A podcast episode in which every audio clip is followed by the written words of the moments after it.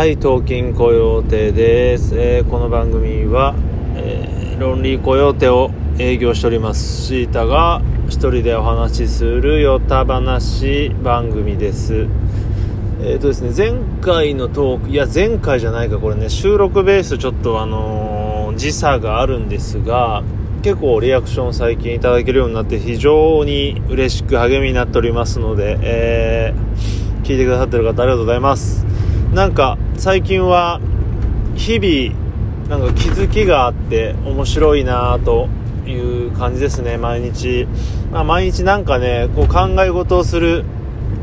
時間を作ってるんですけどそうすると結構気づきがありますね、えー、こういったコンテンツ型時代なのでどうしても暇を許さないというか暇を許せない状況ん？なんて言うんだろうな。暇を許さないでいることが容易になってしまったんでどうしても、あのー、耳を埋めちゃうんですよ。特に耳ですね。耳というのはながらが何しながらでも大体耳っていうの使うんでうんあの音楽を聴きながらポッドキャストを聞かないというのはありますけどあの聖徳太子ではないのでね、まあ、大体ながらができちゃうためついね無理にでも何かを聞いちゃうんですけど意外とこう無音ね、無音で考えるのっていうのは大事ですよっていうのをなんか音声コンテンツの中で話すっていうのはなんか不思議な感じですが考えております。それとあのいろいろ読んできた本とか記事の、えー、要素がいろいろ織り交ざり保管し合って最近すごいいろんな気づきが本当にあってなんか面白いですね。なんかこういうなんか分析癖というかえー、勉強癖っていうのをつけておくとなんか新たな世界がまた見れるんじゃないのかなという感じがします。やっぱり、えー、優れた人というのはね皆様勉強家分析家ですね、えー、まああの本当に天性の勢いでバッといっちゃう人もいるんですけどね、えまあそこら辺が、まあ、難しくも面白いとこだなと思って、まあ、何を話そうかなって感じなんですがえーとこの Radiotalk ですね結構というかかなり、えー、アップデートというか開発にね力を入れてくれてるのですごい使ってて楽しいですね。どんどんどんどんこう新機能もできていってるし、えー、音声系のまあライバルと言っていいのかな Voicy というものがありますけどなんかね本当に Voicy と、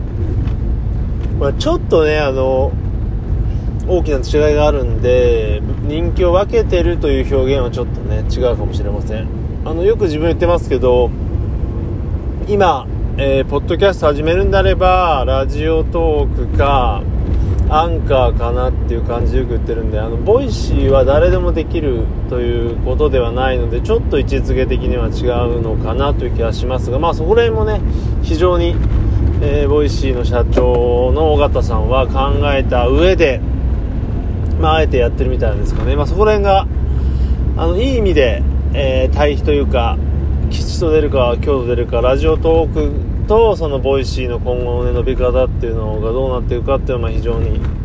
あのー、見てて面白いんじゃないのかなと思ってます。で Voicy においては最近はね R25 と、えー、提携したりとかあとノートともねコラボしたりして、まあ、非常に面白い感じやってっておりますけどまあそうだななんかあれか。ここでまた Radiotalk がノートに行くというのもまた変なのかもしれませんけどね。でもなんか行ってもいいなって気もするし。どうなんだろうあの Voicy の埋め込み機能がついたっていうのはどんな感じなんでしょうね。ちょっと使ってみようか、うん、使ってみればわかるかな。ラジオトークも当たり前ですけど埋め込み機能があるんで別にノートに特化したもんじゃないんですけど、まあ、その Voicy のノートによあのコラボしたっていうのはまたちょっと違う形なのかもしれませんがね、まあ、そういう意味ではちょっとラジオトークもちょっとノートとねコラボしてもらってもいいかなとか思いつつ。ただ前も言ったようにあのこのような非常にアップデートがどんどんどんどん行われてる今の状況って音声メディア界のノートとも言えるんじゃないのかなと思ってます、えー、さっきも話したように Voicy に関してはユーザーの方が、えー、限定というか誰でもできるわけじゃないのでそういう意味で言うとねノートに近いのはラジオトークじゃないのかなと思います、はい、で最近ラジオトークでもいろいろ面白いね番組を見つけて聞いてて、まあ、ついついポッドキャストの方にあるとそっちで聞いちゃうんですけどやっぱりねラジオトーク愛ということで、えー、ちゃんとラジオトークの方でも聞いて、えー、いいねをしたりとかねぎらいをしたりとかねネギボタンとかやっていきたいなと思います。で最近聞いた番組でね話してて面白いなと思ったのがラジオトークがえー、西野さんの開発したサービスレターポットと似ていると。でそれはどういう点かというと差し入れを入れるのに何て言うんでしょうだからコメントを書くのに当たってお金有料だよっていうのがいいっていうのがあって確かにそうですよね。そのお金払ってまで面白いですよとかメッセージもらったらもらった方がすごい嬉しいですからそこら辺がその言葉に価値をつけると言えばいいんでしょうか、えー、 Voicy と似てるなと思ってね、まあ、そういう意味ではめちゃくちゃラジオトークいけてるなって改めてねラジオトーク愛が上がってきまして、うん、最近まあ本当にいろんなコンテンツやってるんですけどこの毎日のラジオトークアップは非常にアップというかね収録な収録といえばいいのかな楽しいなと思ってます。はい。で、まあ、6分か。まあね、前々回はちょっとライオンズの話したら超えちゃって。でね、あのー、12分ぐらいをちょっとめがけていつもやってたんですけど、聞く側となると結構12分って長いんですよね。うん。あのー、まあ、最近見つけた番組が面白くてバーっと全部聞いてるんですけどもう、すでに50から60のエピソードがあるんで、確かにそれを12分だとちょっと、あの、長い。なって別に長いなってもねその長ったるいなとか苦痛ではないんですけどあ意外と12分でこう聞き流し聞き流してると失礼か。まああのー、どんどん聞きたいなと思ってる状態だと長いんで、まあ、改めて、